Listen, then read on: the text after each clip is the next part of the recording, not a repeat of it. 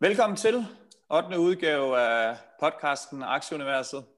I dag skal vi som, øh, som altid lige runde ugens mest spændende begivenheder. Uh, vi skal have en, uh, en analyse af norske Kahoot, en aktie jeg selv ejer, og uh, til at hjælpe os med det, der har vi med på linjen privatinvestor Mike Vestergaard, og velkommen til Mike. Ja, tusind tak, og tak for det, må.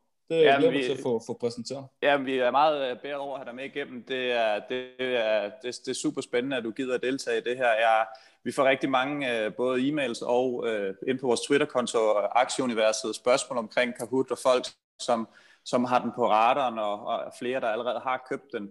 Så jeg tror, at den her, din analyse og dit take på det er noget, som folk er rigtig interesseret i. Uh, jeg, jeg er i hvert fald øh, rigtig klar til at, til at høre, hvad du har og, øh, og sige om det. Øhm, efter vi har kigget lidt på ugen, der gik og snakket Kahoot, så, øh, så kommer Mads også til at gennemgå sit limited-regnskab, der kom i onsdags. Øhm, han vil også snakke lidt om Singa, og så har han også en historie fra, fra de syv have med omkring øh, chipsforbrug hos øh, fangeaktierne også øh, et spændende og, og område, som, øh, som, øh, som udvikler sig hele tiden. Og ja, hej Mads, velkommen til. Tak, Mathias. Hvad, øh, vil, du, øh, vil du starte med at fortælle lidt om, hvad du har taget med fra, fra den forgangne uge? Ja, jeg, jeg, har, jeg har nyt at være langsigtet øh, investor, øh, og sådan stået lidt fra sidelinjen og set på den her fuldstændig totale forvirring. Og, og bare lige for at give et billede af det, så, så var faldt jeg over en artikel øh, i går på øh, Seeking Alpha, øh, som, som, som lige gav en beskrivelse af, hvad, hvor man skulle være, hvad der skete, og der var lige på en side, der var der sådan, sådan nogle råd omkring value og vækst, og der var noget med postpandemiske aktier og stay-at-home aktier, hvordan pengene flød ind og ud i de sektorer. Der var også noget om defensive aktier. Og så, så stod der også som overskrift, at investorerne de flytter mod øh, de sikre tech-aktier, hvor man så sådan kan tænke, okay, det lyder egentlig meget fedt. Øh, jeg skal bare lige finde ud af, hvad det er for nogen. Øhm, øh, renterne øh, er på vej op, øh, er der nogen, der siger, og derfor så skal man købe øh, finansiel og energi. Og så, så er der også den her øh, post- øh, eller eftervalg øh, relateret volatilitet, altså uro på aktiemarkedet, som snart kommer, stod der. Øh, og så, så, har man, så kan jeg godt sådan set tænke, hold da op, man, hvis man lige på kort sigt skal finde ud af, skal jeg ind i den ene sektor, eller i den anden sektor, eller skal jeg, skal jeg ligesom gå i, i flyverskjul på grund af den der post-valg øh, øh, relateret volatilitet, volatilitet, der snart kommer. Det lyder farligt, men, men det, er godt nok, det er godt nok svært at finde ud af, hvor man, hvor man lige skal være, og hvad man, hvad man skal være i. Øhm, så var der så var der et par, et, et par, der var dels en kommentar på den artikel, og så, og så havde Gavin Baker et tweet, som jeg synes var vældig spændende i den her forbindelse. Men, men kommentaren på, på den her artikel på Seeking Alpha, det var, jeg prøver bare lige at læse det på engelsk, for ikke at misse noget, men, men han skriver, the odd thing is even after the pricing in full return to normal. Uh, somehow the market thinks that vaccines will cure sales, margin, savings, debt, joblessness, inequality, uh, and pretty much everything else by April, which is bizarre. Uh, så, så det han siger der, at, at egentlig så er markedet jo nogenlunde vendt tilbage til, hvor det var øh, før coronavirus. Og så er det sådan lidt svært at se, at, at, øh, at markedet så skal rally, øh, i hvert fald de her øh, return to normal aktier. Selvfølgelig øh, så, så er der nogle af de der return to øh, normal, altså øh, rejser og, øh, og, og cruise ships og, og sådan noget, som, som jo stadigvæk ligger underdrejet og, og som vil have gavn af det. Men ellers meget af, af, af resten af økonomien, det er jo egentlig vendt tilbage, så jeg kan godt se hans pointe, at, at det her lettelsesrally. Måske var det, det ved, det ved jeg ikke, men jeg tror man, virkelig, man skal, skal, skal tænke sig om med, med, de der, med den der type aktier. Så var der ja, en fyr, der hedder Gavin Baker, som jeg virkelig kan anbefale at følge. Han er en af, af dem, folk generelt lytter til på Wall Street. Øhm, øh, og han, øh, han er flittig tweeter og tweeter sådan meget strategisk. Øhm, som altid, så, så dem vi sådan snakker om, øh, artikler og links og sådan noget, det laver jeg en tråd med øh, efterfølgende inde på øh, Snablag Aktieuniverset på Twitter. Øh, men Kevin Baker, han skriver, at, og det her det er tilbage til den 5. november, altså to dage efter valget, der skriver han, at øh, markedet øh, begynder at forvente den her tsunami af fase 3 øh, readouts for, øh, for vacciner øh, og, og terapi for coronavirus. Øh, og, og, og at de vil komme over de næste seks uger, og mange af dem vil formentlig være, være meget positive. Og så kommer jeg bare til at tænke på, at, at hvor for mig, så det her med, at vaccinen kom, det kom lige pludseligt. Men i virkeligheden så for, altså sådan for folk, der har overskud og, og mulighed for at øh, ringe de rigtige steder hen, trække på de rigtige forbindelser og sådan noget, men der kommer det her med vaccinerne jo overhovedet ikke overraskende. Og så kan jeg ikke lade være med, så den næste tanke, det er, at hvis, hvis det ikke er overraskende for mange, øhm, så er der jo mange, øh, som, som egentlig er positioneret i forhold til, at vaccinerne kommer. Og så kan man sådan begynde at tænke på, hvem er så den dag, hvor vaccinen kom, og nyheden kom, hvem er så egentlig køber, og hvem er sælger der? Man kunne godt, man kunne godt frygte lidt, at, at, at, at de smarte penge, de sælger, fordi de har lagt sig i de aktier, og, og at, at os andre øh, bliver køberne der. Øhm, så det er bare for at sige, at, at jeg tror, og jeg tror, måske er markedet allerede positioneret i forhold til det. Det er i hvert fald sådan et scenarie, man skal have, have med, inden man begynder at løbe efter noget, som bare skal blive mega godt, øh, efter at vaccinerne kommer. Ja. ja, så det var min uge.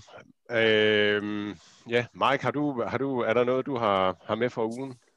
Ja, jeg, jeg, jeg, jeg ser egentlig, at de samme tendenser langt hen ad vejen, forstået på den måde, at vi, vi har stadig den kamp der mellem øh, growth kontra, kontra value. Øhm, men, men, men det er bare vel, vel hvad man siger, supportere ind i det, du siger, Mads, det er det der med, jeg tror bare, man skal holde fast i de langsigtede tendenser. Altså det er det der med, altså øh, kæmpe reaktion på, på vaccinen, den kom, og, og nu kom der også fra, fra et andet selskab her med, med positive tendenser. Hvad man sige, rent sundhedsøkonomisk er det, er det super stærkt, men, men jeg tror bare, vi skal holde fast i, at, at, at som langsigtet investor, det er tendensspørgsmål, det er tendenserne, vi skal have fat i, og det er ikke, hvad man sige, de her små, små hak, øh, og der, der, det, det synes jeg godt det tager meget fokus lige til uh, øh, kontra, hvad man sige, så man ikke taber gamet, lidt som du er inde på, hvem, hvem sælger hvem køber. Og der tror jeg bare, hvad man siger, som, som, som mindre investor, der taber man bare hurtigt penge, fordi de, de, de kloge penge, de er så placeret i forvejen. Øhm, og, og det tror jeg bare, det kommer til at gå lidt, øh, lidt ondt, øh, indtil hvad man siger, at verden er på den anden side af covid-19. Ja, helt enig. Det, det bliver roligt. Jeg så faktisk, du havde et tweet ude øh, den dag vaccinerne kom, tror jeg, at, at du var, at du havde bare en diversificeret portefølje. Du, det er også noget med, at du har, du har en del ETF'er, ikke? Og så... Ja, lige præcis, og, og, og hvad man siger, øh, jeg, jeg, jeg er primært investeret i ETF'er, så går jeg ned på, på enkeltaktier det, det seneste, seneste par måneder. Øhm, fordi man siger, det, det er lidt ligesom hele den der value-debat, der nu skal jeg nok lade mig at gentage den, efter jeg havde den øh, i, i tidligere episode. Men, men, men det er det der med, hvad man siger, det er jo nedadgående brancher, ved, men der kan stadig godt være, være gode investeringer i de enkelte sektorer, og jeg tror, det er det, hvad man siger, den, det er den diversitet, jeg nyder godt af. Øh, fordi for eksempel, jeg fangede, fangede Danske Bank på bund og fulgte med op af, øh, og, og solgte den der. Øh, fordi I ved, det, er sådan, det var underdrejet som virksomhed, men banksektoren i sig selv har jeg svært ved at se komme tilbage på, på, på, på hvem sin kort til mellem, mellemkort periode. Øh, og, og der, der, tror jeg bare lige, at vi skal huske hele den der snak der, øh, at hvem siger, nu sker rotation, nu sker rotationen. Jeg synes ikke rigtig, den er begyndt endnu. Fedt. Hvem, hvem er lige nu, Mathias? Jamen, øh, jeg vil lige først uh, indskyde en kommentar til det, jeg har sagt. Jeg, jeg, jeg er super enig, så nu kan vi godt uh, stoppe dagens podcast og slå af på den. Nej, men, men det giver jo det der, som du siger, eller som I begge to siger, at hvis jeg koger det ned, så, så det her, det er det, der er så interessant og svært ved, ved de her markeder, hvad man skal købe, det er jo, fordi jo mere man læser, jo mere forvirret bliver man egentlig reelt set. Og, øh, og, og det er sådan lidt den, jeg har. Så sidder man og begynder at gå ned og, øh, og læse nogle analyser fra nogle af de store banker og sådan noget, så skriver de, jamen nu kommer dommedag selv, selv, selv. Ikke? Og så, når jamen, det er rigtigt, så kan man godt komme til at handle instinktivt og lige sige, nu tager jeg lige top med, ikke? og så sker det stik modsatte. Så det er det her øh, huskeregel nummer et, vær nu bare langsigtet, og, og det her står et, det bliver simpelthen nødt til, bliver man nødt til at fortære derude, fordi der er ingen, der kan overskue om, øh, hvad der er op og ned, og, øh, og sådan er det også i øjeblikket. Øhm, må jeg lige hurtigt altså, jeg... noget der til, Mathias? Ja, selvfølgelig. Fordi, fordi det er jo det, altså det er lige præcis det der med, hvad kan man sige, at, at hvem siger, vi alle sammen siger, at vi skal mod value-aktier, men vi må bare sige, man siger, altså vækstaktierne bliver jo ved nu. Altså det der med, jeg tror, der er mange, der også ender med at på sidelinjen, fordi value-aktien bevæger sig ikke rigtigt, men alt, det er der, hvor man får at vide, at man skal gå hen. Men hvis man så kigger på vækstaktierne, de stikker jo afsted. Altså, jeg ved, det er jo penge, man lader, lader være på bordet. Ja, på lige præcis. Jamen ellers så, øh, som, som der også lige blev nævnt, noget flad uge. Øhm, jeg lagde selvfølgelig mærke til C-Limited, som var min største enkeltpositionsregnskab i, øh, i onsdags. Den startede lidt op, og så, så tog den ellers vand ind, og det, det er jo lidt, det er lidt vildt at sidde og se nogle, de tal, som, som masser også vil komme ind på senere, at, at den så kan falde øh, på det regnskab. Men, øh, men jeg kunne se, at der var kæmpe volumen, så der, der, var virkelig, øh, der var virkelig gang i, i svingdøren. Både folk vil øh, vil ind og, og ud, og, øh, og så her de sidste to dage har den jo så også været rykket op i en, en 10 procent eller sådan noget, og, og ligger tæt på, på all time high. Det synes jeg selvfølgelig er spændende. Øhm, ja, altså nu, nu ved jeg godt, der, der starter alt muligt i USA, men altså sådan som jeg kan forstå det, så er det 95% sikkert, at, at Joe Biden han bliver USA's næste præsident. Øhm, og derfor så, så tænker jeg egentlig, at et julerally, nu, nu er der nogle positive nyheder omkring den her vaccine. Øh, USA's præsident er mere eller mindre ham, og, og jeg, jeg tror egentlig måske godt, eller jeg håber, vil jeg sige, for jeg skal ikke sidde og, og, øh, og, og, og tro noget, men jeg håber på, på et julerally ind mod det her. Øhm, jeg, jeg blev mærke i, øh, i et bitcoin-rally af, af, af, af ret voldsom proportion. Jeg, jeg har selv noget, noget bitcoin, og jeg ved, at Mads han, han nok sidder og vender øjnene af mig nu, og øh, det, det, han, er ikke, han, er, han er ikke en stor fan, men, øh, men det, det skal han have lov til. Jeg, øh, jeg har købt ind på, på casen cirka halv pris af, hvad den er nu. Øhm, så lige pt. er det mig, der er den kloge. Men, øh, men det er selvfølgelig noget, jeg, det, det er et kæmpe, kæmpe high risk bet, og det er en meget lille del af min portefølje, som er allokeret den vej. Men, øh, men da jeg købte det tilbage i 2016, der læste jeg en utrolig spændende artikel øh, omkring det her med øh, nogle banker, eller undskyld, nogle, nogle lande, som eventuelt kunne tage den ind så som, øh, som valutareserve i, i stedet for guld, fordi det er, det er nemmere at opbevare, det er ikke så dyrt og sådan nogle ting. Og, øh, og det var der, øh, den vurdering i den artikel, jeg læste, det var der en, en ja, 1-2% sandsynlighed for, men, men risk-rewarden, hvis det skete, kontra at den gik i 0, var også øh, skyhøje skyhøj 20 gange x eller noget. Så, så jeg tog et lille bet der, og, og indtil videre er det jo fornuftigt, men uh, ja, altså pas nu på derude, uh, især i, i, i de her stigende, stigende markeder her på, på bitcoin. Det, det begynder at blive hypet igen, um, og uh, ja, vær forsigtig, uh, når man er derude. Og så selvfølgelig øh, Tesla, som, øh, som bliver optaget i S&P-indekset her per 21. december. Um, en aktie, som, øh, som vi har snakket med Kasper om. Jeg tænker måske faktisk egentlig at prøve at, at skrive til ham og høre, om vi lige kan få et eventuelt et 10 minutters interview eller noget med ham i løbet af ugen, som vi måske kan lægge op, hvis han, hvis han kan det lige omkring, hvad han har, om det er betydninger, om han stadig er bull, eller, eller hvordan han ser det. det. Det tænker jeg lige vil prøve at se, om jeg kan sætte i søen.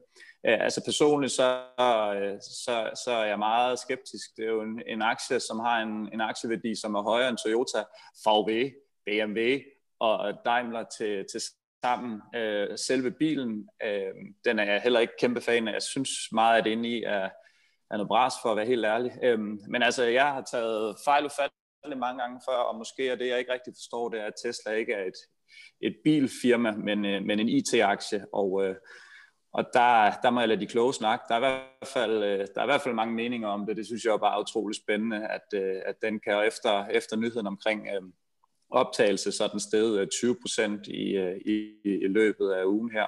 Så, så spændende er det at, at se, om den, den pifter helt, eller den bare fortsætter mod, mod himlen. Jeg ved ikke, har du nogen øh, kommentarer til Tesla, Mads? Du må også lige have set, at, øh, at, ja, jeg, at den blev optaget. Jeg kommer faktisk lige, lige lidt øh, rundt øh, til den senere med, med, med det der med, øh, med, øh, med semiconductors, øh, fordi Tesla er faktisk en af, en af de virksomheder, som har deres egen semiconductor. Så for mig er det også meget det her med, med den med den totale integration, at, at det kommer simpelthen til at give en anden, øh, til at give en anden, en, en, en større sikkerhed og en større effektivitet i produktionen også. Og så er det jo også okay. værdien af den selvkørende teknologi, at, hvor at, at, øh, at Musk er ude at sige, at, at værdien af hver bil stiger med 100.000 dollars, øh, når det er, at, at der kommer selvkørende teknologi på. Og det er selvfølgelig øh, over et gennemsnit, det er fordi bilerne også kan bruges i erhvervsmæssig sammenhæng, altså til food delivery eller til ride-hailing øh, og sådan nogle okay. ting. Så, skal vi så ikke så, lave, skal vi ikke lave jo. en uh, klip cliffhanger, skal vi ikke lave en cliffhanger til den til senere? Så, så kører du på der, eller hvad? Vil du, jo, jo ja, det er fint i hvert fald. Jeg tror, jeg tror bare, jeg, jeg, har, en, jeg har en position, og den, den holder jeg langsigtet. Jeg tror, jeg, tror, jeg, tror ikke, jeg tror ikke, vi forstår den. Jeg tror, jeg tror der er meget mere i den. Ja. Øh, Ark Invest er også i den. Øhm, så så jeg, jeg, tror, jeg tror, der er noget. Der er, der er, mere, der er mere sprudt i den. Det er orden. Yeah. Hvad hedder det nu? Øhm, cool. Jamen lad os hoppe over til, til Mike og uh, Kahoot, øhm, den her norske aktie. Og jeg tror, ja. øh, lad os lige starte med, kan du ikke lige sætte et par, et par ord på dig selv, Mike? Hvilken type investor du er? Jo, jo. Øh, først og fremmest kommer jeg fra, fra Aalborg, hvor, hvor jeg er hovedbeskæftiget som øh, iværksætter, som man siger. Jeg, jeg er på firma, øh, og det seneste stykke tid, øh, som, som jeg stadig med investeringsstrategi, er, er gået fra at være på sektor, landeniveau, øh, primært i øh, ETF-udgave, til at, til at komme ned på, på enkelte aktier. Øh, bevæger mig lidt hen i hvad man siger, den bane, som, som, som I to gør i, øh, hvor, hvor det er tech og, og growth. Øh, jeg, må, jeg må indrømme, at jeg er lidt bredere end, end, end masse på, på, hvad man siger, på mit view. Så, så, så jeg går også ind med sige, lidt mere traditionelle brancher. Øh, for mig vil jeg sige, at det, det, det, det er det enkelte firma, der er det afgørende, vil sige, ikke så meget sektoren. Øh, men, men det er der, vil man sige, hvor det gælder om at fange sektoren, når den er opadgående og ikke nedadgående. Øh, så man kan sige, det er sådan lidt min investeringsstrategi øh, på, på, på nuværende tidspunkt øh, i, i et svært marked. Spændende. Hvad hedder det nu? Øhm, ja, og så lad os komme, komme over til Kahoot. Kan du, ikke lige, øh, kan du ikke lige fortælle, hvad det er, Kahoot præcis laver? Jo, jo øh, et, øh, Kahoot er en, en norsk virksomhed med øh, 125 ansatte, og man kan sige, det, det de egentlig gør, øh, som er deres mantra, det er at gøre learning awesome. Og, og den måde, de gør det på, det er via, via app, øh, både man sige, hjemmesiden, mobil og så videre, hvor man kan oprette øh, forskellige man sige, quizzes og spil til læring.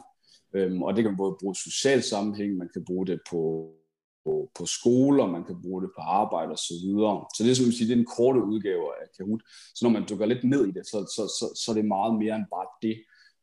Øh, for eksempel øh, har de en sindssygt vigtig position, øh, hvor de fik lavet nogle undersøgelser fra Harvard University i forhold til, hvad man siger, at gøre, gøre læringsprocesser for, for, for folkeskolebørn mere kreative, hvor de for eksempel er med, når man siger, viser, at hvad man siger, læring via interaktion er langt bedre end, end det den måde, vi andre vi er gået i folkeskole på, hvor det var sådan lidt mere åben en bog og, og, og læser, så, så, så håber man bare på, at man ikke blev, skulle, skulle blive udvalgt af læreren.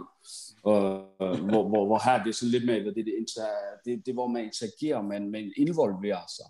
Øhm, og, og det de faktisk gør her, det er også, som man siger, inddraget, siger, de har skoleperspektiv, de har, hvad hedder det, øh, work-perspektiv, men de har også, hvad kan man sige, øh, studielivet derhjemme. Altså jeg ved, når man sidder der, jeg ved, det er det der med, altså, hvis man går på universitet, eller man går på på, på gymnasielt niveau, altså man hugger bare bøger, men man glemmer det lidt, altså man glemmer lidt, hvad det er, man læser. Her der er sådan, man siger, det er det efterfølgende, det er læring at få det ind i hovedet.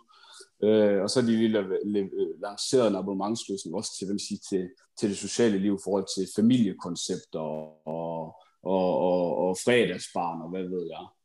Øh, så det, vil sige, det, det kan Hudi i sin bedste format.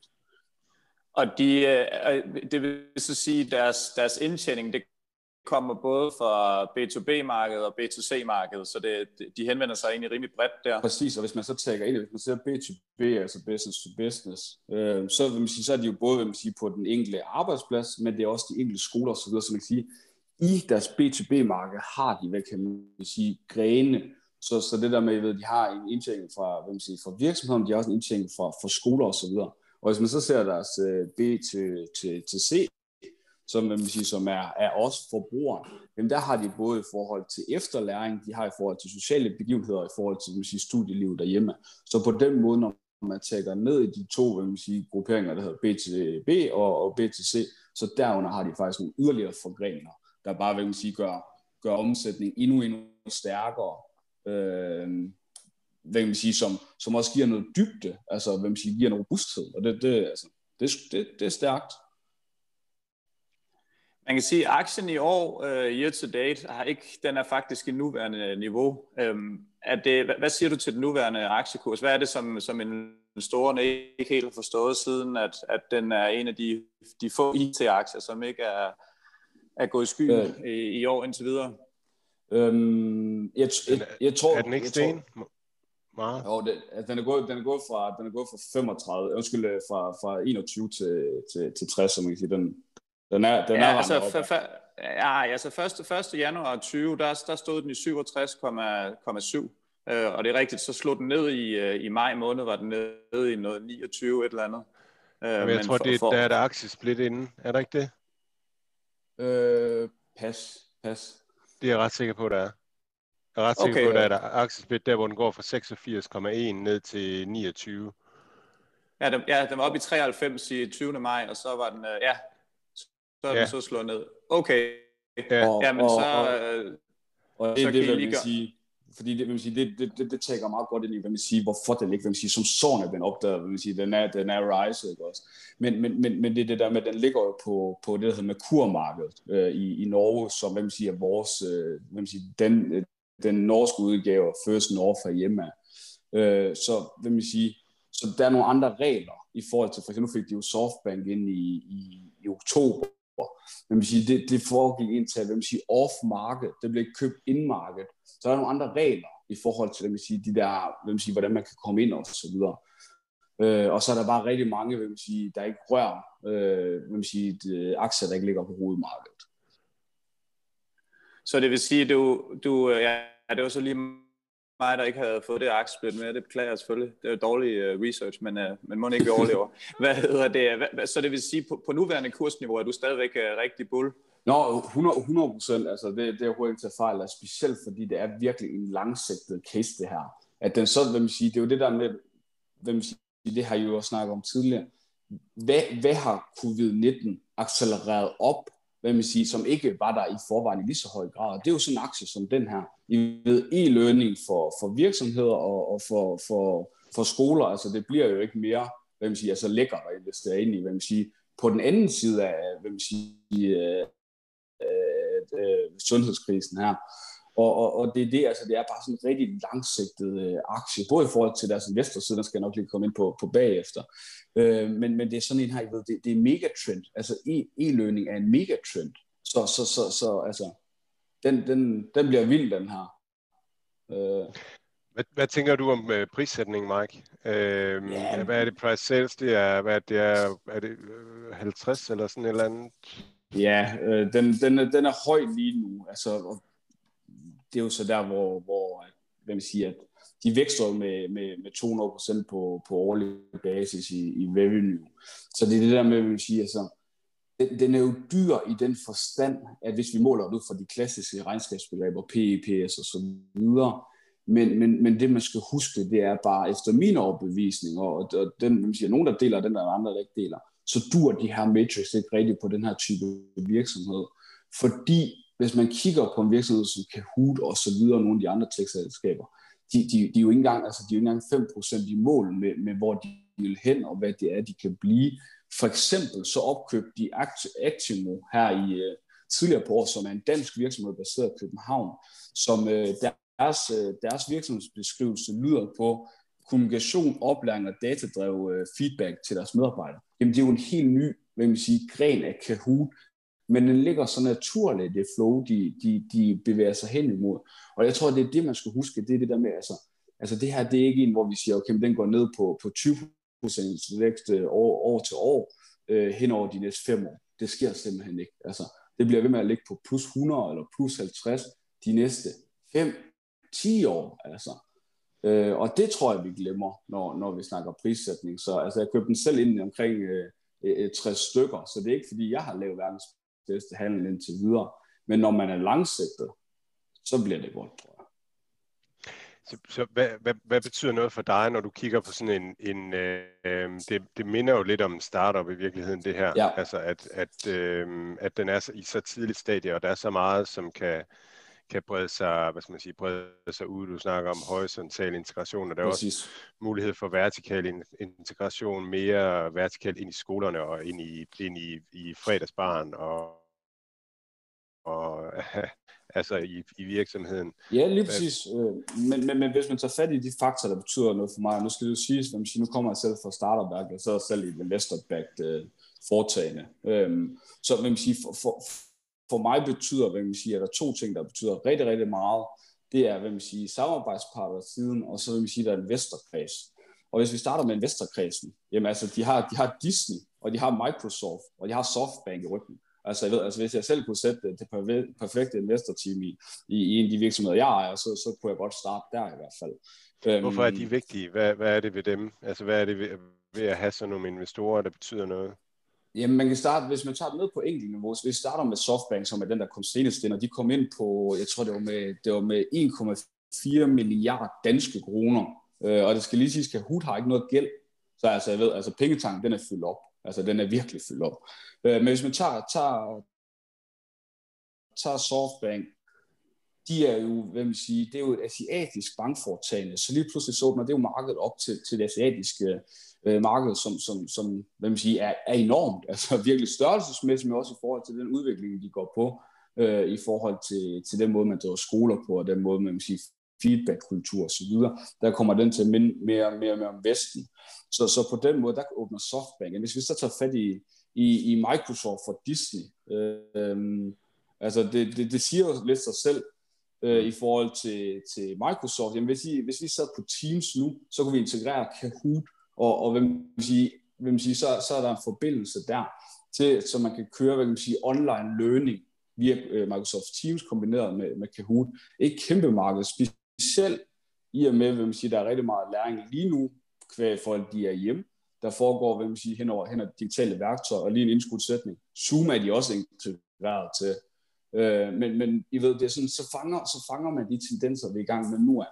Så det er den ene ting. Og så nummer to, Disney, der er de for eksempel øh, i, i Q4 her, lanceret øh, adgang til alle deres figurer, øh, Disneys figurer ind i Kahoot-universet. Øh, og, og, og jeg tror, det er det der med, ved, det er jo det, er jo det som, som, som vil man sige, det er jo den vestlige udgave, vil man sige, af superlæring. Det er det der med, at vi interagerer med noget, som, som er sjovt. Altså, jeg ved, vi kan ikke sidde og læse i otte timer og så videre, så vi er kreative folkefærd.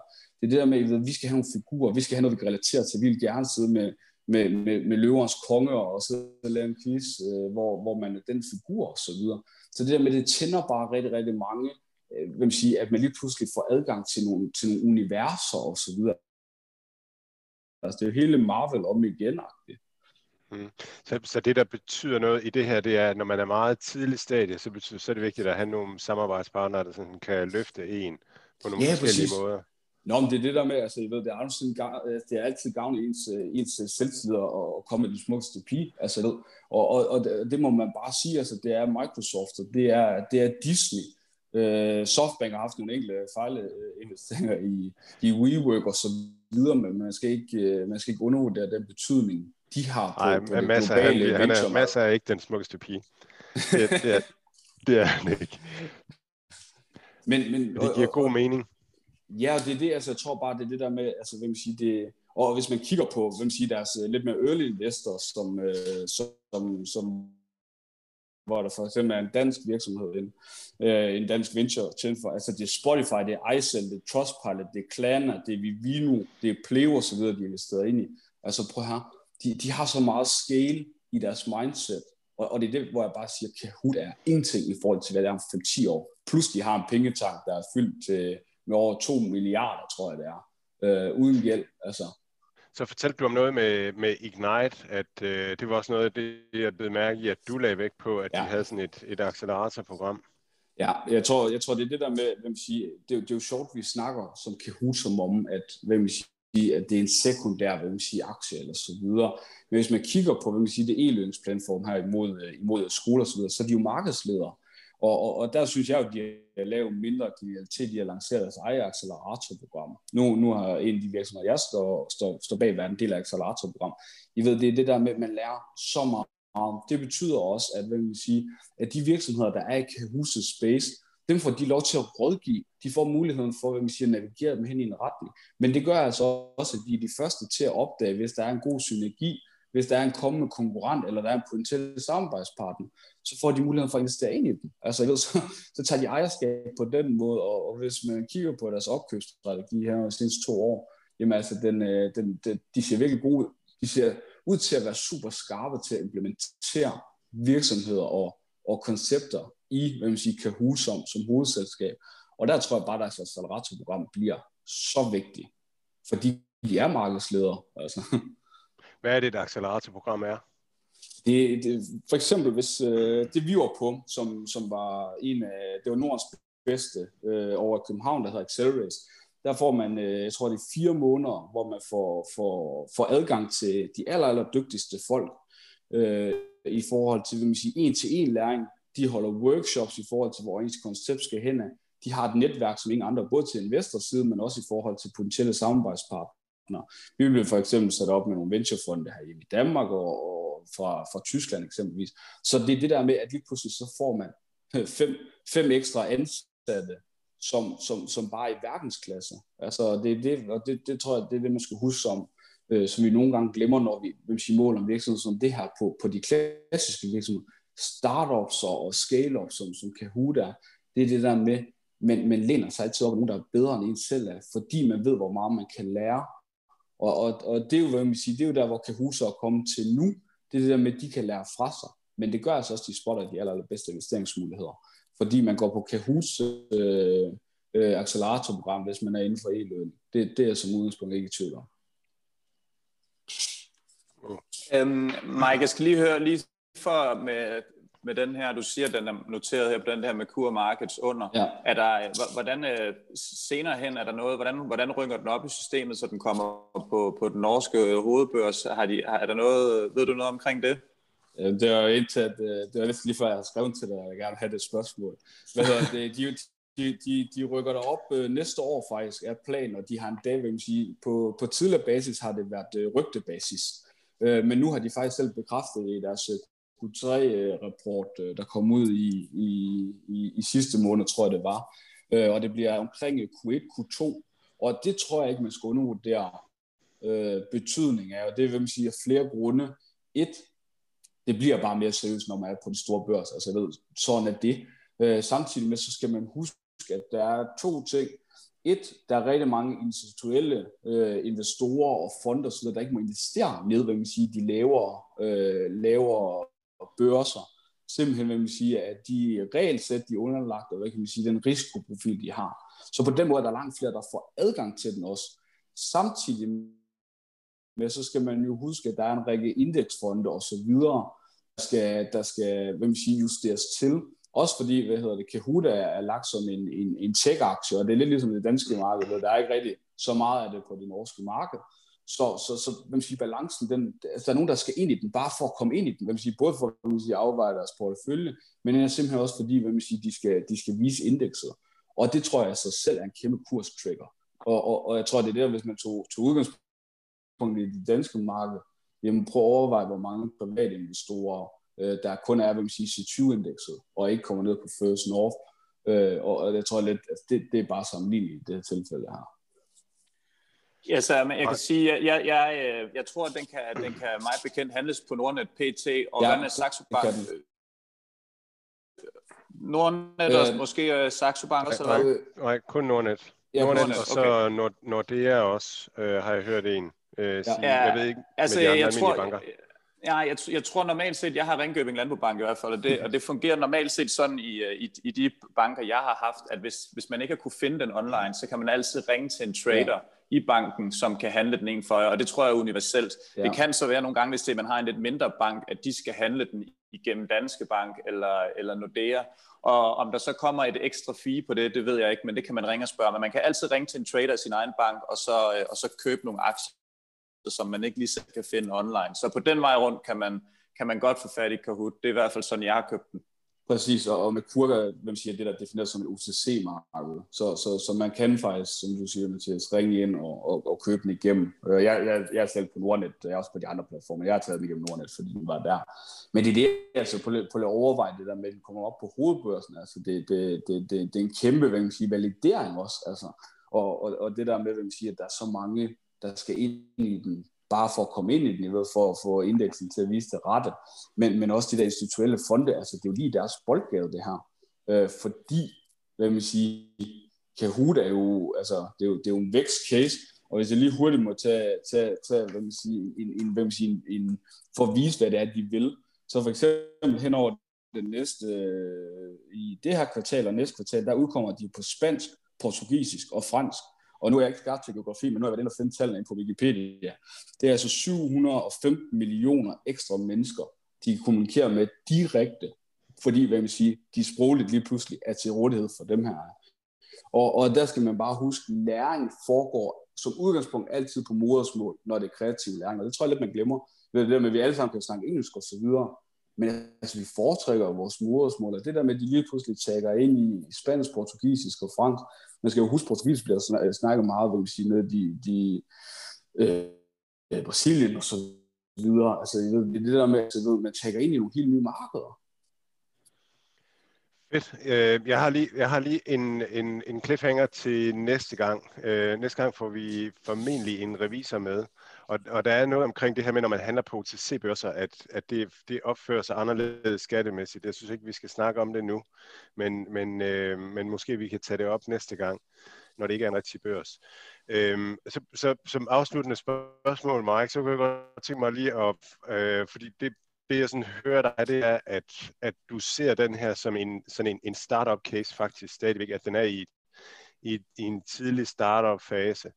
Og, og så, og, eller i en startup fase, hvor det betyder meget med samarbejdspartnere og sådan noget, og, og man forventer stor Hvornår, hvornår vil du så sige, altså hvornår, hvornår vil, hvad vil der gøre, sådan at du tænkte, at nu var Kahoot mere sådan en, en normal moden vækstaktie? Hvad... Jeg, jeg, tror, jeg tror et, hvad vil sige, så skal de have, I ved, altså, de er jo stadig, hvad man sige, unge i forhold til deres børs øh, ting, så, så, så, så hvad man sige, det, det er mere et spørgsmål om, om hvad man siger, tid, altså jeg ved det der med, at de skal have noget modenhed, bare, bare ikke så meget, hvad man siger, i forhold til deres tal, men de skal have noget modenhed i forhold til tid, altså hvad man siger, det er jo den værste faktor, fordi det er sådan, altså, det, det, det er stationært. Tal, tal hvad man siger, regnskabstal, så det er jo spørgsmål om vækst og så videre. Og så tror jeg, det er det der med, at hvad man siger, de skal, nu har de jo lige købt danske aktier og så videre, de er på vej ind på nogle nye markeder og så videre. Øh, i, for, hvad er det, for et par dage siden lancerede de et nyt univers, som jeg snakker om, den abonnementsbaserede. Ja, altså, der skal lidt mere ro på, øh, tror jeg. Altså, det er ikke negativt med, men, men det er det der med, at det skaber, at det, man har brug for noget stabilitet. Og, og der, men, men der vil jeg bare sige, det tror jeg bare, der er rigtig, rigtig lang tid til.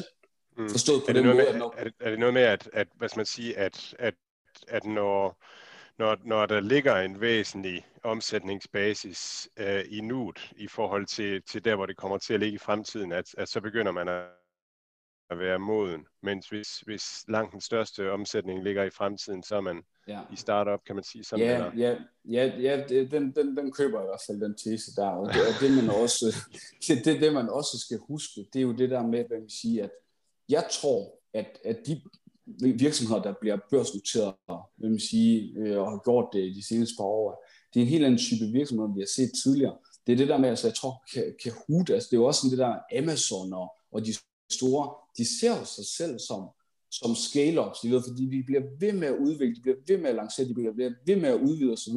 Og der tror jeg lidt, Kahoot, det er det der med, hvis man også kigger på den investorkreds, det er jo det der med, at Disney er vant til at opkøbe virksomheder og skal lære dem op. Microsoft er vant til at opkøbe virksomheder og skal lære dem op. Softbank er vant til at investere ind og, og skale virksomheder.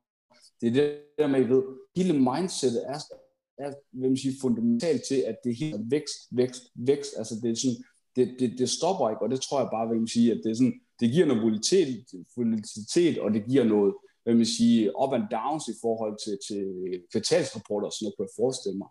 Men på den lange bane, altså det er bare så, man bliver nummer et. Og, og de type virksomheder, der bliver IPO'et i de her år her, de er altså ikke for at blive nummer to. Altså de er vidderligt kun for at blive nummer et. Og de er villige til at, at, at gå rigtig langt for at gøre det. Og det er igen, det er igen altså Kahoot har to milliarder, de skal have brændt af, bare i opkøb. Altså så mange, så mange kan man heller ikke ansætte på, på en kort periode. Øh, og, og, og, der, og der går to år, så, så har de 100 millioner i dollars i, i omsætning osv kæmpe vækstkiste. Altså. Men også inden for et marked, ved det der med, hvis man, hvis man er for eksempel, hvis man er skoler, man går fuld integration på, på det første e-learning-system, man, man tilkobler, som i det her tilfælde formentlig Kahoot, så skifter man ikke. Man skal huske, det er jo ikke ligesom os andre, ved. vi shopper mellem LinkedIn, Twitter og Facebook, ved. Altså, vi har ikke nogen ærkærhed. Og her, det gør man ikke i skoler, altså det, det er for bøvlet. Så når de første er ombord, så tjener de ikke i, i samme grad, som vi er vant til i andre forretninger. Det er en mega god pointe. Er der et eller andet, du mangler at sige om, om Kahoot, uh, Mike? Jeg, jeg, er allerede, jeg kan allerede ikke vente til på mandag, fordi at jeg skal have, have, have gang i, i indkøbet. Ja. Jeg, jeg, jeg, har, føler, jeg, jeg, har, jeg, lidt, jeg, har lidt, uh, jeg har lidt spørgsmål, Mike. Arbejder, ja. du med, uh, arbejder du med kursmål? Øh, nej, nej. Altså for mig, vil man sige, den, den måde, jeg lægger investere det er jo der, Øh, som vi tidligere var på ETF-niveau, som jeg, som jeg tidligere har sagt, men, men nu er jeg gået ind på engelsk, så vil sige, det der er min tese, det er, at, sige, at de minimum skal kunne vækste 50% på årlig basis. Jeg vil så revurdere dem efter det, og vil sige, at de stadig er inden for target for det. Og der vil jeg sige, der kunne jeg ikke forestille mig at gå ud og Kahoot inden for de næste 3-4-5 år, fordi jeg tror, at de leverer den vækst. Og det, øhm, Ja, der var lige en ting, jeg skulle spørge om. Ja, så det vil, nu fandt jeg den rigtige kurve her fra, fra, fra 20, som Mads rigtig sagde i år og ind til, til 60 her. Er det, en af de, er det en af de større enkelte positioner, du har, eller kører du, øh, kører du samme procent ind i din, dine enkelte aktier? Ja, altså efter, ja, i, i, i 17, der var jeg sådan rigtig, I ved, raketjæger. Altså jeg skulle bare finde de største raketter, og det tager jeg en del penge på. Så, så, så nu lever jeg efter et øh, meget, meget strikt regelsæt, som, som jeg ikke har, har gået væk fra i, i et par år. Øh, så, så, så den holder den position, som, som jeg vægter min portefølje med. Så, det får den ikke lov til at gå over, selvom jeg er glad for casen. Spændende. Godt, jamen øh, vi kan konkludere, at, øh, at her omkring de her 60 er, at, er en fin, øh, et, et fint sted at hoppe ind, hvis det er, man har lyst til, til det. Husk øh, stadigvæk som altid, det er det her, det er disclaimer nummer et. Vi, vi anbefaler ikke noget. Det, det er ens egen beslutning, om man vil købe det her øhm, baseret på, på de, de ting, vi, øh, vi, ja, vi nævner i dag, og som, som du har været inde på, Mike. Så, øh, men man kan i hvert fald sige, at, at hvis man har lyst til, så er det, så er det et okay fornuftigt øh, sted at, øh, at hoppe ind her. Øhm, så, øhm, så spændende bliver det at se med, med Kahoot, og øh, ja, som sagt, jeg ejer den selv og glæder mig til at følge den, og jeg er da i hvert fald ikke blevet mindre, øh, øh, mindre positiv efter at have hørt, hvad du har sagt øh, om den, og øh, Ja, virkelig, virkelig øh, en, en aktie med, med potentiel fart på, og det er, jo, det er jo også meget sjovt at have det med. Præcis, og så, og så er det det der med lige hurtigt indskuds, det der med, at altså, vi har jo ikke meget tech her i Norden, altså, jeg ved, så det er det der med, altså, jeg ved, det, bliver, det skal nok blive stort, altså, men det skal nok også opleve meget, øh, meget, meget opbakning, altså både i forhold til brugergruppen, men også i Vesterkreds. Nu må vi se. Øh, jeg tror, at der er en del amerikanere, som, som tænker, at, at, at det bliver Nasdaq på et tidspunkt for den. Ja, jeg har set snakken, jeg har set snakken. Også, hvad man siger, næste plads til mente, så, så, men altså, det skader jo ingenting, kan man sige. Og det gør det bestemt ikke. Mads, skal vi ikke, øh, skal vi ikke hoppe over og snakke lidt uh, C-Limited? Jo, lad os gøre det. Øhm, ja, C-Limited, jeg, jeg har jo lavet, øh, de var ude med regnskab, jeg har lavet øh, en YouTube-video, som, som man kan finde, som er sådan en, en, en relativt nørdet gennemgang, og jeg var også med i Millionærklubben i torsdags, hvor jeg også øh, havde, havde noget med, med om den. Øh, og som, som du sagde, Mathias, så, altså, så, så startede den jo med at falde, altså at skride på, på det her mega gode regnskab, som, som det var. Altså for bare lige at tage det, så jeg synes, der er to tal, som er, er vigtige at, at følge i regnskabet, det er det, er, det tal, der hedder GMV, Gross Merchandise Value. Det, det er tal, der ligesom afspejler øh, den totale omsætning øh, på, øh, på Shopee-platformen. Og det er, man diskuterer, om det er et godt tal eller et dårligt tal. Øh, det kan manipuleres, altså fordi at øh, i bund og grund, så kan to, øh, to butikker på Shopee, de kan jo sælge til hinanden, så på den måde, så kan man pumpe tallene helt vildt op, og det skal man altid være opmærksom på. Så det tal kan sagtens være manipuleret. Men i mangel på bedre, så, så er det nok det bedste tal for, for sådan den overordnede aktivitet på, øh, på Shopee-platformen. Og det er fordi at, at Shopee begynder ikke at monetarisere, før at man ligesom har rigtig godt fat i brugerne, før brugerne er, er vildt tilfredse. Så begynder man at tage en lille smule.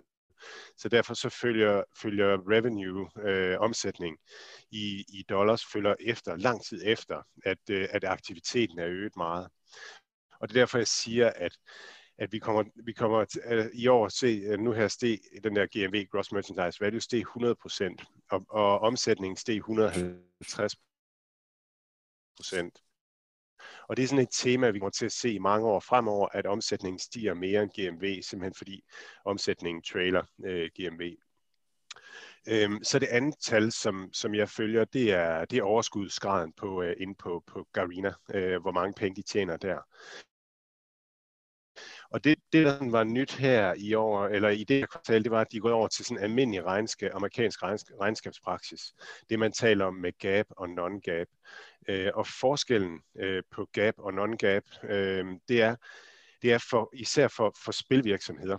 Der er det sådan, at, at noget af den omsætning, der er det her kvartal, altså i indtægter øh, på, på et spil, de må ikke indtægtsføres i det her kvartal det bliver til noget, der hedder deferred revenues, og så skal de først indtægtsføres senere hen ad vejen. Det er fordi reviserne, der har konstrueret den her regnskabsmodel, de har erkendt, at, at spil det er sådan noget, der, der falder i omsætning hen ad vejen, og så har de lagt en, en korrektion ind i regnskabet. Og det er bare mega irriterende, fordi man vil bare gerne vide, hvor mange penge tjener spillet nu her i det her kvartal, og for at kunne monitorere, hvordan det går.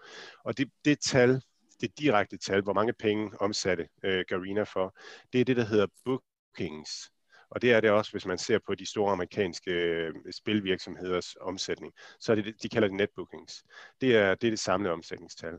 Og netbookings for Sea Limited, det var 900 et eller andet, eller for Carina, det var 900 et eller andet millioner, og deferred revenues, det var 300 et eller andet millioner.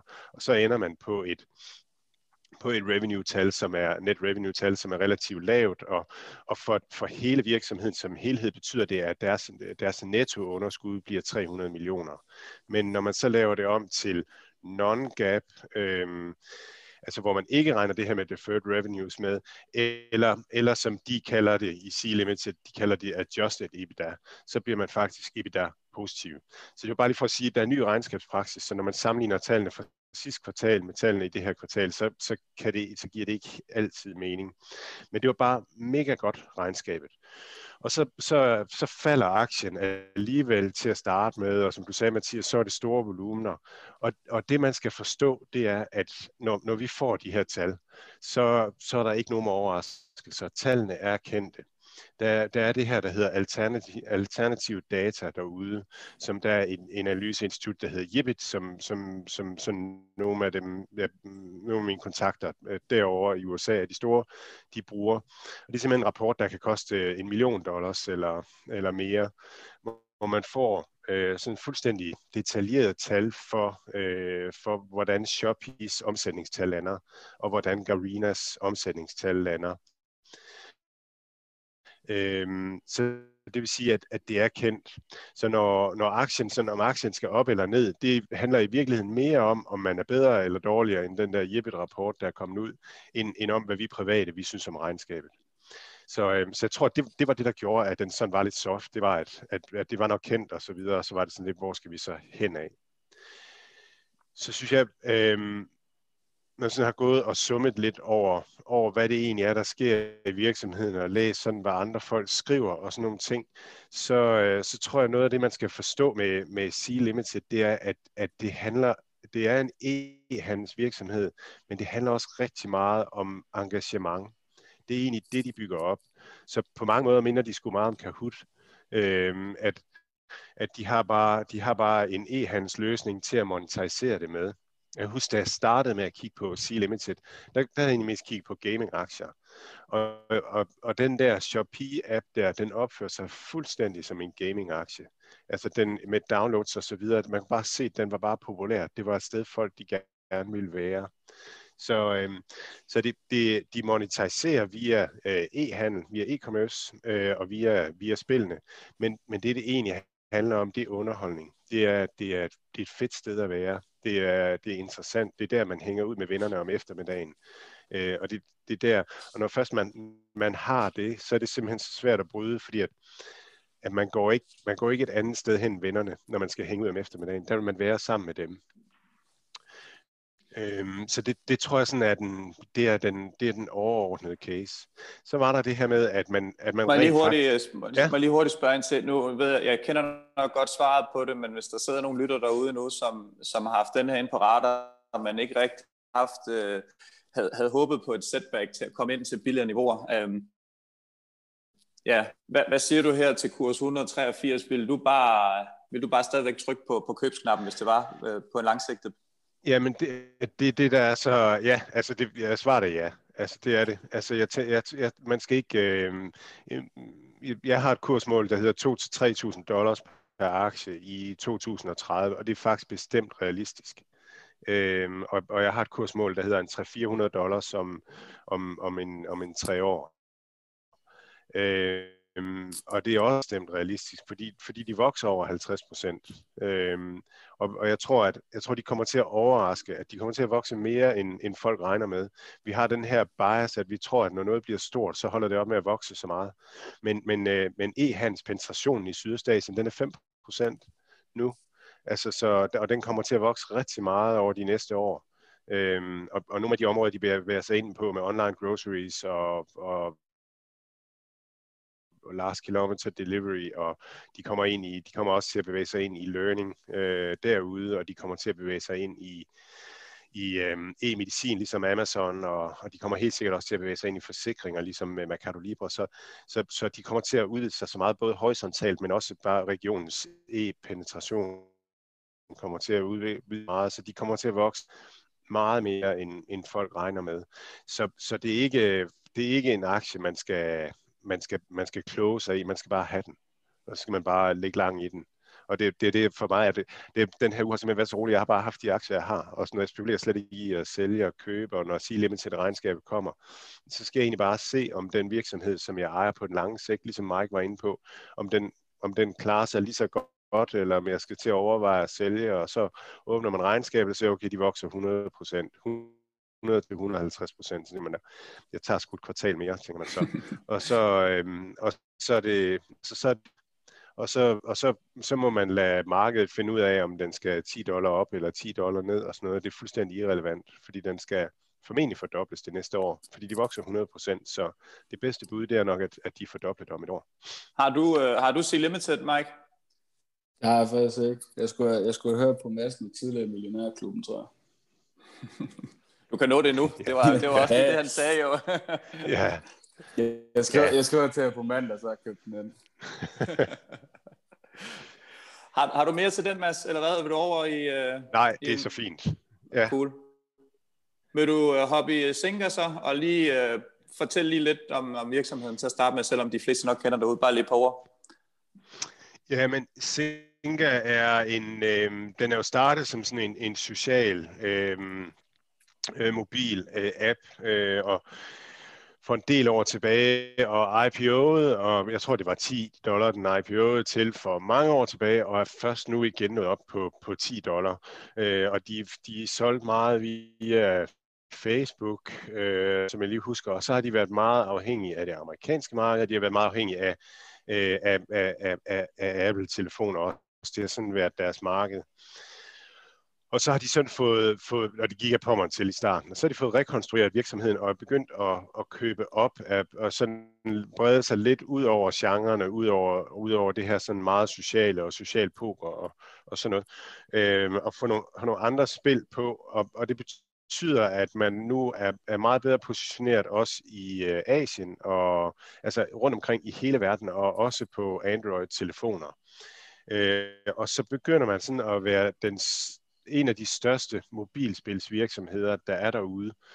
Og det betyder bare, at man, at man er den virksomhed, som et mobilspil performer bedst i. Man kommer ind i, ind, man kommer ind som mobilspilsvirksomhed. Noget af det, der, det, der koster som, som lille virksomhed, det er at få kunder ind. Og hvis man for eksempel hvis man betaler for at få en kunde ind, som ikke ender med at bruge penge ind i spillet senere, jamen så har man, så har man, altså så har man haft nogle omkostninger, man tjener noget ved. Så den måde, man får den bedste effektivitet på ens markedsføringskroner, det er jo, hvis, hvis kunden ender med at blive en betalende kunde. Så, så, og, og det man får, når man, når man siger, man er en lille mobilspilsvirksomhed, man bliver opkøbt af Synga, så lige pludselig så kan man bruge Syngas data og Syngas e-learning, øh, øh Syngas øh, machine learning og alt det Synga ved om kunderne, om markederne, om de forskellige markeder og de forskellige telefoner. Så Synga har meget nemmere ved at udpege den, den rigtige kunde og droppe en reklame for. Øh, i forhold til, til, til det mobilspilsvirksomheden havde før. Så, så man bliver meget mere effektiv. Og så det at arbejde med store tal, det betyder også, at for eksempel så laver man en lille tweak i, øh, i et mobilspil, hvor man tager en gruppe af, af spillere, og så, så udsætter man dem for en, en drejning i, i, hvad skal man sige, i, i spilflowet i en retning, og en anden gruppe udsætter man for en drejning i en anden retning, og det, det kan være markedsføring, man tweaker lidt med. Og på den måde så tester man hele tiden og finder ud af, hvad, hvad virker bedst, hvad vil, hvad vil folk gerne have, øhm, hvad, hvad fungerer godt. Nogle spil starter, som, som hvor, hvor man har en kernegruppe af brugere, og så lige så stille, så ændrer spil sig, og, og man har lige pludselig en anden kernegruppe af brugere. Og hvis ikke man er opmærksom på det, og forstår det, og, og ved det, så lige pludselig dør spillet. Øh, hvis man bliver ved med at, at lave, øh, og hvis man bliver ved med at sende, sende superhelte kostymer ud, men, men, men ens øh, målgruppe er i virkeligheden blevet øh, piger på, på 14 til, til 16 år. Altså så, så, så, så ender de med at stoppe, fordi at, at de får ikke det, de gerne vil have. Så data og, og, og behandle data, det betyder rigtig, rigtig meget i mobilspilsbranchen. Og der er Synga bare det bedste sted at være, eller ved at udvikle sig til det bedste sted at være. Og det betyder i praksis, at hvis de for eksempel køber en, en mobilspilsvirksomhed til 100 millioner dollars, så vil den mobilspilsvirksomhed bare ved at komme ind i Synga være måske det dobbelte værd, eller det tredobbelte værd, fordi at, at de får et meget større potentiale øh, på sigt.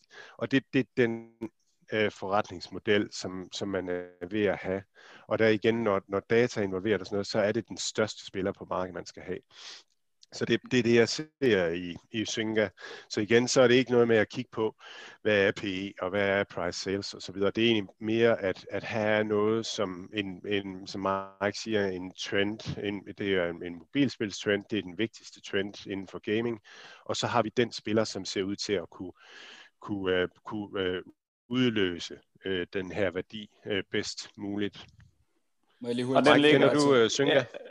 Øh, ja, jeg ligger, jeg ligger selv synker på lige under 780, var jeg fra. Hvad hedder det? Men, men det, som du siger, Mads, det tager fuldstændig ind i der data, data, data, og, og jeg vil bare lige tilføje to ting der til.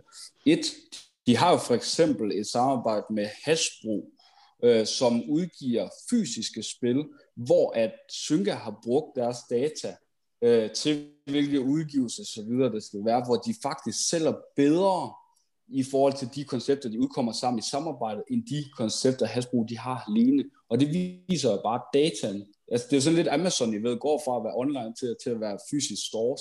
Altså, det, det er dataspillet. Altså, det er dataspillet, der, gør, der lige pludselig trigger. Og så, I ved, så tænker man, fysisk spil, er det ikke old school? Nej, men der er stadig en forretning der. Altså, jeg ved, og, og, det viser bare lidt om, at sige, hvad det data, der kan. Plus, at, hvad kan man sige, at mobile games er vi jo vant til i en eller anden grad stationær. Hvis man for eksempel kigger på deres, nu har jeg været kigge deres spilhistorie, kan det ikke, fordi jeg selv, øh, selv, selv har fyldt min, øh, min iPhone med det, men for eksempel deres CSR Racing, som er et kæmpe spilspil på mobil, det er de begynder at have flere udgivelser af. Altså, jeg ved, de kører det ligesom FIFA, FIFA 19, FIFA 20, FIFA 21. Altså, det, det, det, det er altså en helt ny måde at, at lave mobilspil på, at man simpelthen laver udgivelser derpå, og det viser lidt den magt, de har, den størrelse, de har. De købte noget, der hedder øh, Peak i, i juni 2020 her for 1,8 million, øh, milliarder dollars. Så, så, så, så de har bare noget leverage også. Altså. De har noget kraft. Og, og de tre der ting der, at, at man kan bruge data til, til fysiske spil og, og hvad man sige, perform hvad man sige, bedre end, end traditionelle fysiske spil. At de kommer med flere udgivelser, og de begynder at vise opkøb, øh, opkøbsløst. Det er altså det, det er stærkt. Hvis vi lige ser på hurtigt på aktiekursen her, den lukker i i, går i, øh, i 8, 8,35 US dollars. Øh, og du sagde, at du var med for syv noget. Øh, Mike, hvad, øh, så I, I bull på den her, det er, det er også et fint spot at komme ind på her. Ja, altså jeg tror, jeg tror udgangspunkt, vil man sige, sådan rent personligt, jeg var lidt inde på det til at starte med, for til markederne op og ned, og, og det, det er sådan, jeg synes, at der er, synes, der er 700 holdninger omkring, hvor det skal hen. Jeg lige faldt, faldt til ro, men jeg synes, det er en fin pris, men det er mere, fordi jeg tror, at markedet kommer til at gå, gå op ned 10 procent øh, i, i måned eller, eller to. Øh, men, men det er sådan, så længe den er under, under, under 9, synes jeg personligt, det er, det er en fin pris.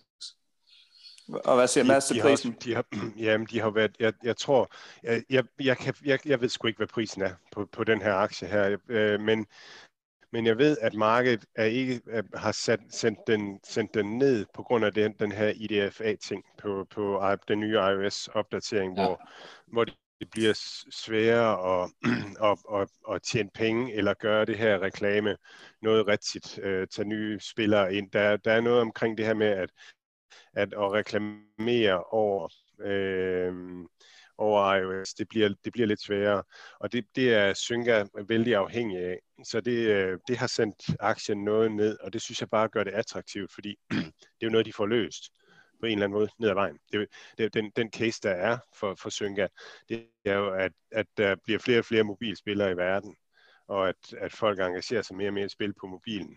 Så at, at der er en eller anden teknisk udfordring lige nu, det, det gør bare den langsigtede, altså, så, så, så aktien sætter sig, det gør bare den langsigtede case mere, mere attraktiv, synes jeg. Og, og, og i forlængelse af det, et, hvem man siger, teknisk løsning, hvem skal de falde på plads med? Altså, det er det, jeg er ikke så bekymret for at forstå på den måde, hvem siger, det er alles interesse.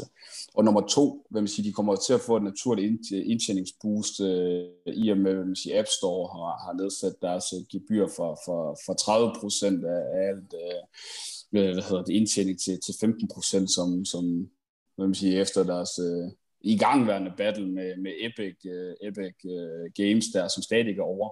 Øh, men, men når den begynder at træde kraft, så får de lige pludselig et indtjeningstryk på noget, øh, de får gratis, sagt, sagt i parentes selvfølgelig.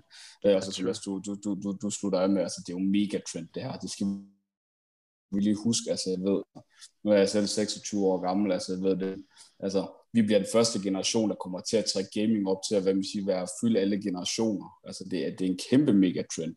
Og altså alt, altid følge trenden. Enig.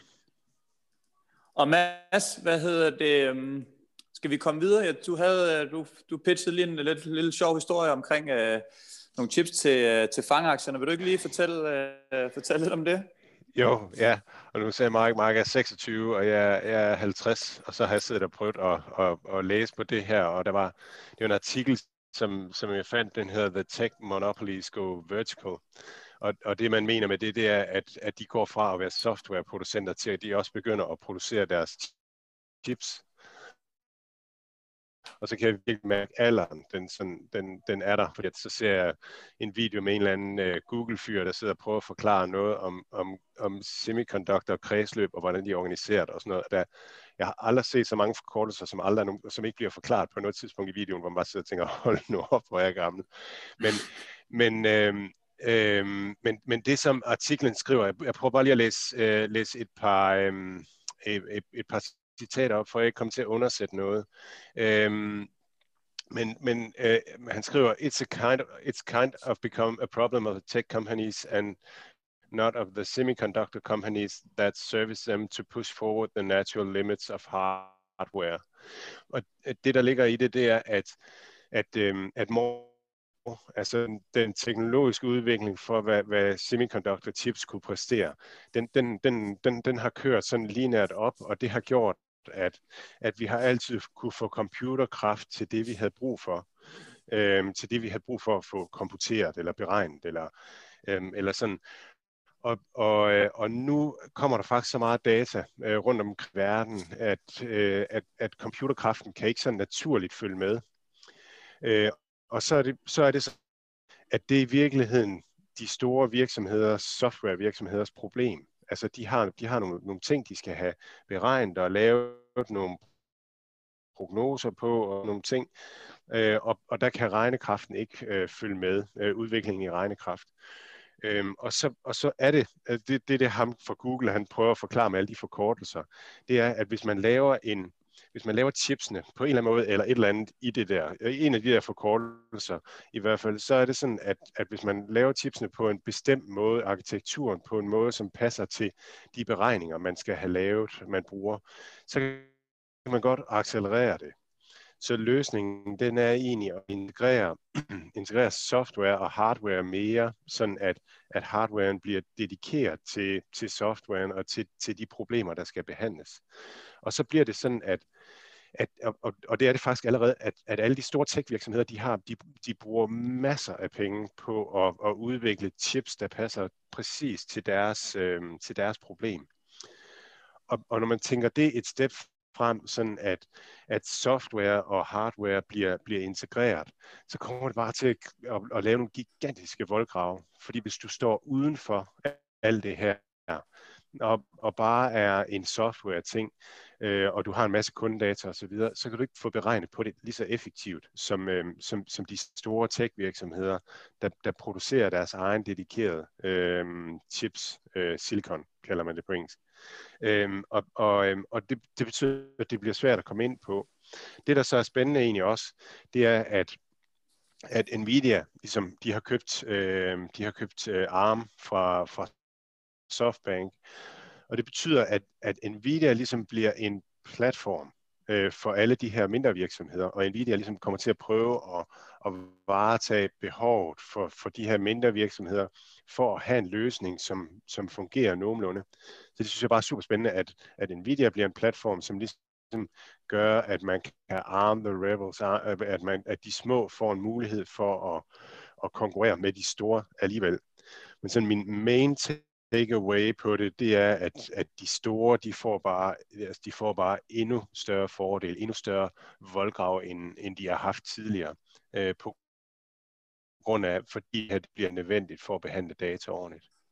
Jeg, jeg, jeg går altid og siger, at, og som Mike også siger her, at data er bare, data er bare så vigtigt man snakker om det her AI login loop, at, at hvis man, når man er stor, hvis man så har rigtig mange data, jamen så kan man lave bedre forudsigelser på, på, på kunderne og på, hvad folk har brug for og sådan nogle ting. Så ens øh, kunde, sådan customization, skræddersy, når man skræddersyr oplevelser og produkter til kunderne, så bliver det bare bedre, jo mere data man har. Så dem med meget data vinder. Og nu bliver der endnu et, hvad man sige, endnu en, en accelerator i det her, at, at dem med meget data og den rigtige hardware, øh, dedikeret hardware vinder, fordi at, at, at de kan behandle data endnu bedre. Jeg tror egentlig, at ja, det, det, var egentlig, det var egentlig det. Jeg, jeg prøver at lægge den der YouTube-video op, hvis der er nogen, der virkelig kan lide sådan noget. Det, det er super nørdet, super skørt og super uforståeligt. ja, men også spændende. Så skrev jeg med ham, øh, ham der havde skrevet artiklen, den ligger jeg også op. Og så spurgte jeg, hvad med, øh, så spurgte jeg, hvad med Tesla? Så sagde han, jamen Tesla, de har også, de udvikler også deres egne chips øh, til, til dedikeret til det, de skal. Og så spurgte jeg selvfølgelig, hvad så med de tyske bilproducenter? Og så sagde han, nej, de samarbejder hvis med, jeg kan ikke huske, om det var Nvidia, som, som han skrev, men, men det var i hvert fald, altså det var en anden. Så det er igen hele den her historie om, at Tesla har har fuld integration hele vejen fra, som Kasper var inde på, så køber de selv deres, øh, det, de skal bruge til at lave batteri og halvleder af, og så laver de det, og, og fabrikkerne er specialiseret til at, øh, at lave bilerne. Bildesignet bliver tilpasset efter, hvordan, hvordan fun- kommer fabrikken til at fungere optimalt. Øhm, og, så, og så hele vejen over software, batterierne laver man selv. Så der er ikke, der er ikke, der er ikke lige pludselig en opdatering af, af et eller andet chipskredsløb, eller et eller andet, der gør, at så kan Tesla ikke køre, eller Tesla begynder at, at, at, at køre ind i lygtepælene, eller, eller sådan noget. Det, det, det kommer til at fungere. Det bliver den her integrerede oplevelse. Har du, øh, har du Tesla, Mike? Øh, nej, men nej, nej, jeg, jeg er ikke med Mads øh, i forhold til den Tesla, og det har vi snakket om, det, den Tesla, der var stukket af sig. Ja. Men må jeg ikke lige hurtigt, hurtigt lige supportere det, Mads han siger? Fordi jeg tror, det, det, det vi glemmer aller, allermest her ved, det er det der med, altså, vi, vi kigger på de klassiske virksomheder osv. Jeg tror nogle gange, vi glemmer, hvor, hvor hvad man siger, big, big tech-selskaberne, hvor meget storhedsvandvid de har. Altså det er det der med, at de, de sidder på hele værdikæden, både horisontalt og vertikalt. Altså, det er det der med, jeg så, jeg tror, at JP Morgan, der er gået ind i Tesla, hvor de sagde, at vi investerer ikke ind på grund af det, vi ved, men vi investerer ind fordi, eller på grund af det, vi ikke ved. Vi ved, det viser bare om, altså det er det der med, at de kan finde på alt. Altså vi kan jo se, Amazon lige lanceret øh, online øh, apotek og så videre. Det er det der med, altså de, de, de leger hele verden, altså for enhver pris, og, og det, det, det er sjovt, fordi det bliver ved med at komme bag på os, I ved, at de udvider til et nyt marked, eller de opkøber en, værdi, en del af værdikæden, eller så videre. Jeg tror bare, at vi har sådan et bias imod, at det kan ikke blive vildere, end det er. Men jeg tror bare, at vi glemmer den selvtillid og den opbakning, de har på kontinuerligt og innovere. vi, når vi kigger innovation herhjemme, så kigger vi jo på, hvem siger, at DSV, jamen, de har, de har logistik, jamen, så åbner de, hvem siger, et lagerhal, hvor de kører lidt bokset til mig. Jeg ved, det er innovation i dansk sammenhæng. Jeg tror, at vi misser, hvad innovation er på, på global basis. Altså, fordi det er det der med, altså, prøv at tænk, hvad Tesla de har mere end bare deres bil, som du er inde på til at starte med, Mathias. Det, det, er jo et IT-selskab, altså det er det der med, at de ejer deres egne kører, de ejer deres egne fabrik og så videre. Så de er også en eller anden value, fordi de har noget, de har noget fast, øh, vil man sige, øh, materiel ejendom, og ikke kun immateriel ejendom, hvilket de også altså, Jeg tror simpelthen, vi undervurderer, hvor vilde de er, og hvor store deres ambitioner er, når vi vurderer dem som cases. Det er i hvert fald en, øh, det er i hvert fald en, en, en aktie, som man, øh, som man bare skulle have haft været i de sidste par år, så tror jeg, man har været glad. Så, mm. så indtil videre, så, så har de i hvert fald fat i den lange ende, må man sige. Ja. Øhm, jeg tror, jeg tror, vi er nået til vejs ende. Har du øh, lige en kommentar, Mads, du vil knytte til noget? Eller, øh, Nej, du, du, har, du har lovet, og nu tager jeg lige at rub it in. Du har lovet at fortælle om, uh, lidt om Norwegian. Øh, Åh, oh, oh, gud, åh oh, gud. Ja, ja men øh, det, det, det, det er jo et af mine, øh, mine, mine risky bet, som, øh, som, mange, øh, som mange andre, så er jeg gået med også. Jeg, øh, altså for at være helt ærlig, så købte jeg den første gang i 62, øh, så, øh, så, så købte jeg lidt ekstra i, i 0,65, og så har jeg så købt i 0,40 her i, i går. Og øh, ja, det, det, det er lidt ligesom, når du, når du spiller poker, Mads. Det, nu, nu er jeg pot-committed, og nu, øh, nu kommer jeg ikke ud af den øh, igen. For, for ryger den længere ned, ryger den ned i 1, 21 eller et eller andet, så kommer, så kommer der, får den et skud mere for, for at få mine penge hjem. Nu er blevet stedig.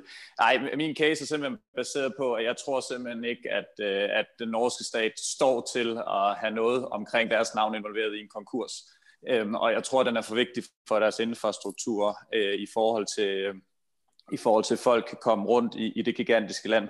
Og, øh, og jeg tror på, på et eller andet tidspunkt, så, så tror jeg på en overlevelse. Men øh, som, jeg har, som jeg sagde tidligere, jeg har taget fejl mange gange før, og indtil videre, så har jeg også taget fejl Norwegian. Og det vil sige, den var oppe i 4,21, der jeg næsten havde slået, øh, den var næsten gået dobbelt af min skilling, og så ringer jeg til, til min gode kammerat, som også har købt den, og så siger jeg til ham, Rikki, hvad sælger du ud på det her? Og han er altid så ultra positiv. Det er sådan, når vi er på casino, så kan han ramme forbi tal otte gange i træ, og jeg er ved at rive det der bord midt over, og han står lige ved, ej, det bliver skide godt, nu rammer vi. Det, det er nu, den kommer.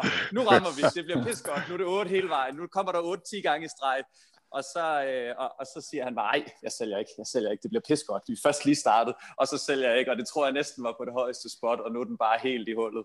Men øh, ja, som nævnt, jeg er pot-committed, og, og det har indtil videre været, været en dyr omgang, men øh, ja, sådan er livet. Jeg, øh, jeg vidste, hvad jeg gik ind til, og, øh, og sådan er det, så, så skal man, man skal ikke græde over spildt mælk, men øh, jeg håber stadigvæk på en overlevelse, og, øh, og igen er det ikke nogen salgsanbefaling øh, til, til nogen som helst, det, det, det er kun mig, der måske er dum nok til at købe Norwegian, men uh, tak fordi du lige øh, rubbede det ind her på, på falderæbet, Mads. ja, men jeg har lige reddet min, min formiddag. Et, lille, lige et hurtigt et skattefif, det er, at, at hvis man nu har købt på 260 og et eller andet, og man så har lagt lidt til, så, øhm, så sørg for at få solgt øh, svarende til den oprindelige position, fordi så får man, så får man skattefradrag.